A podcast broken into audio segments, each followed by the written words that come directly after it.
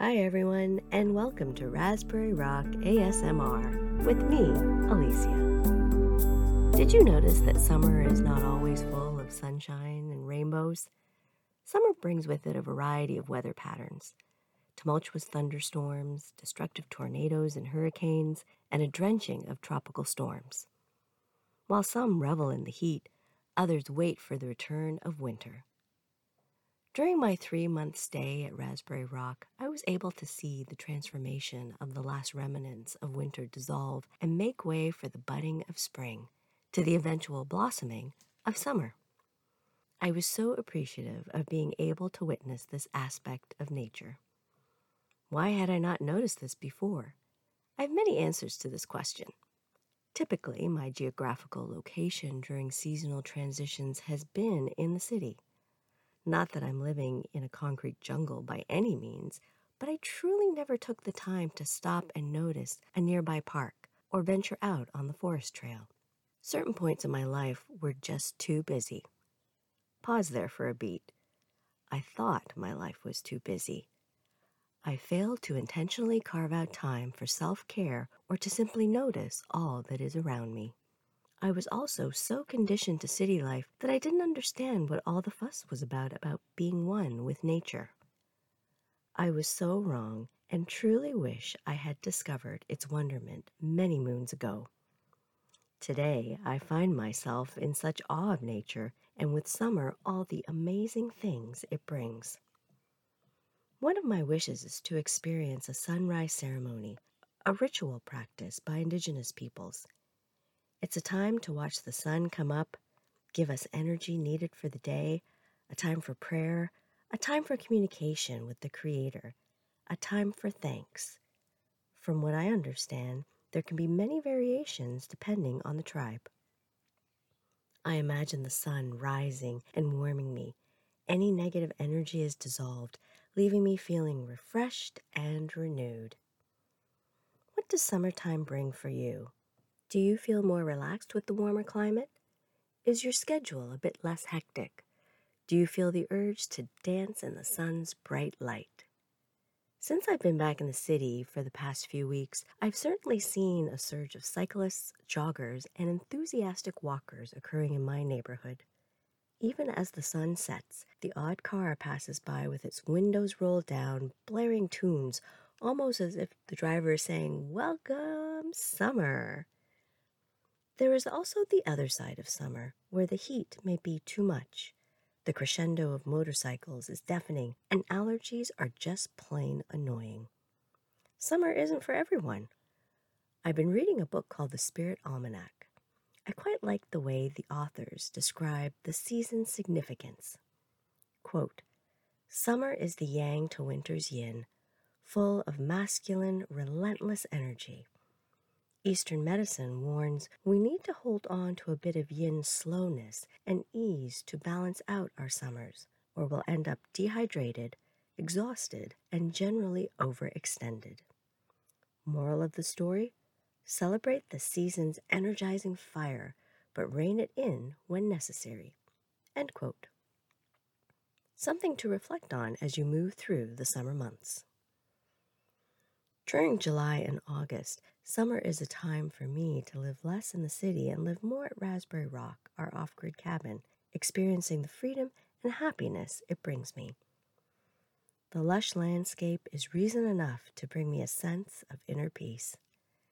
It's also a time for me to stumble across some fantastic discoveries. Early one morning, I had this sudden urge to traipse around the cabin and see what I could see. My focus was low to the ground the foliage didn't disappoint. Tiny flowers of various shapes and sizes had emerged, some hidden under the brush, others gently swaying in the breeze by the water's edge. Some of the trees submerged in the nearby swamp had a collection of growth, moss like, vine like, and everything in between. Raspberry Rock showed me I didn't need a rose garden to appreciate the offerings of summer. I somewhat felt like a child playing hide and seek with nature. For me, summer is associated with fun, taking me back to childhood when I would run through a nearby open field chasing grasshoppers as they flew through the air. If you can, Make room for a childlike perspective, approaching summer with curiosity and discovery. My morning activity of hide and seek gave me a mindful appreciation of the surroundings. At times, I would just close my eyes and listen to the wind, feel the movement of my hair, or simply be attuned to willow and Junebug prodding through the brush. Gazing into the beaver pond, I became mesmerized by the ripples in the water and looked beyond that to notice the reflection of the trees imprinting their image on the pond. If you can, slow it down this summer. Notice the unnoticed. Summer isn't always about a big splash, but can be about the more subtle instances the mind tends to overlook. You don't need to wait until the end of the year to do a bit of reflection. When summer comes along in your part of the world, consider using this time to check in with yourself and your life's pathway. Whatever vision you had so far for the year, has it been realized? Is there more to be done, or does it no longer serve you? The self inquiry can take a bit of courage as you examine the highs and lows. Questions to ponder may include what moments bring a smile to your face? What challenges have you come across? Did you discover newfound strengths within yourself? What did you learn about yourself? What life lessons did you encounter? For the upcoming season, are there any changes you can work to improve your body, mind, and spirit? Overall, there is opportunity for growth as you reflect and welcome a time to further your well being. You may be thinking, seriously, I need to be bogged down during summer with heavily loaded questions? Don't think of it as being bogged down, but more of a helpful release, taking this opportunity of self inquiry with you on a path of self discovery. Rather than rubbing your head in frustration why not try using a method or practice in helping you along? Jot down some notes, words, or images that project your thoughts. I've mentioned before that I doodle in my journal to release a feeling or moment, followed with a page of thoughts. Nothing judgy, and self talk takes a back seat. It's a conversation on paper. Speaking of conversation, consider talking to a friend. Remember that thing called the phone? I find that when I haven't spoken to a friend in some time and we catch up on what has transpired over a few months, it brings on a variety of perspectives I may not have even realized. Talking it out with friends is not only good for you, but also good for your friend, who may also be seeking a release. A friendly ear is all that is needed. Your friend may notice all the good that has happened for you, leading you to aha moments that life is actually okay giving you both a much needed boost of life satisfaction. What if you're a keep to yourself kind of person? That's okay. Maybe quiet contemplation of one of the questions posed earlier works for you, coupled with breath work to help you focus on what comes up. Take it one step further and meditate if that's your jam. Or not. Do what feels right for you. The point is to create a safe space of exploration to just be, with no rigid expectations. In some magazines, I've noticed advertisements of retreats lasting anywhere from a few days to a week. What if instead you did your own staycation retreat?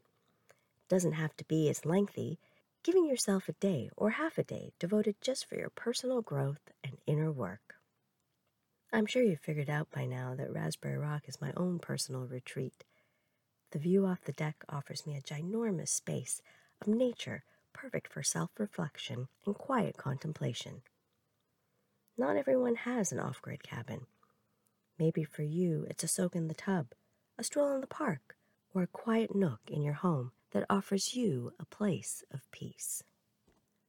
Summer passes by all too quickly, and before you know it, fall is upon us.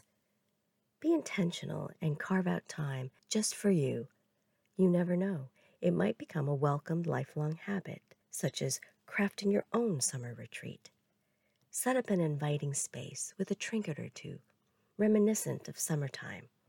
Include a crystal, such as sunstone, whose energy makes me feel bright when I gaze upon it light a scented candle or incense, I lean towards easy breezy scents for candles.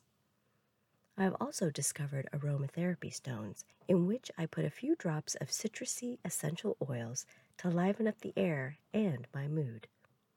Play some music that soothes your soul. You don't have to invest in a lot of physical materials to create your space of reflection. The huge investment is in you and your willingness to move through a practice of self inquiry. Enjoy all that summer offers Live in the moment, understanding that self inquiry and contemplating life thus far is a good thing as it moves you forward, closing out a part of the year and preparing for the next part. Consider doing this type of practice at the end of each season, as each season can bring forth its own sensations, experiences, and patterns. A regular practice of seasonal reflection gives you a method of learning and growing in this way, it is hoped that the upcoming season is approached with open opportunity and not the dread of fear. You have unknowingly created a guided pathway of where you need to go to cultivate your well being. Be self compassionate, as your self inquiry may be fueled with change, whether it be in your overall life, your relationships, your career, and possibly your body, mind, and spirit. Autumn will be here soon enough, and while I do excitedly anticipate a pumpkin spice latte, the end of summer brings feelings of sadness. It's almost like losing a good friend. Let the glow of summertime kiss your spirits. May it be a time of brightness, progressing your growth, and enlivening your essence of well being. Wishing you a wonderful rest of the week, my friends.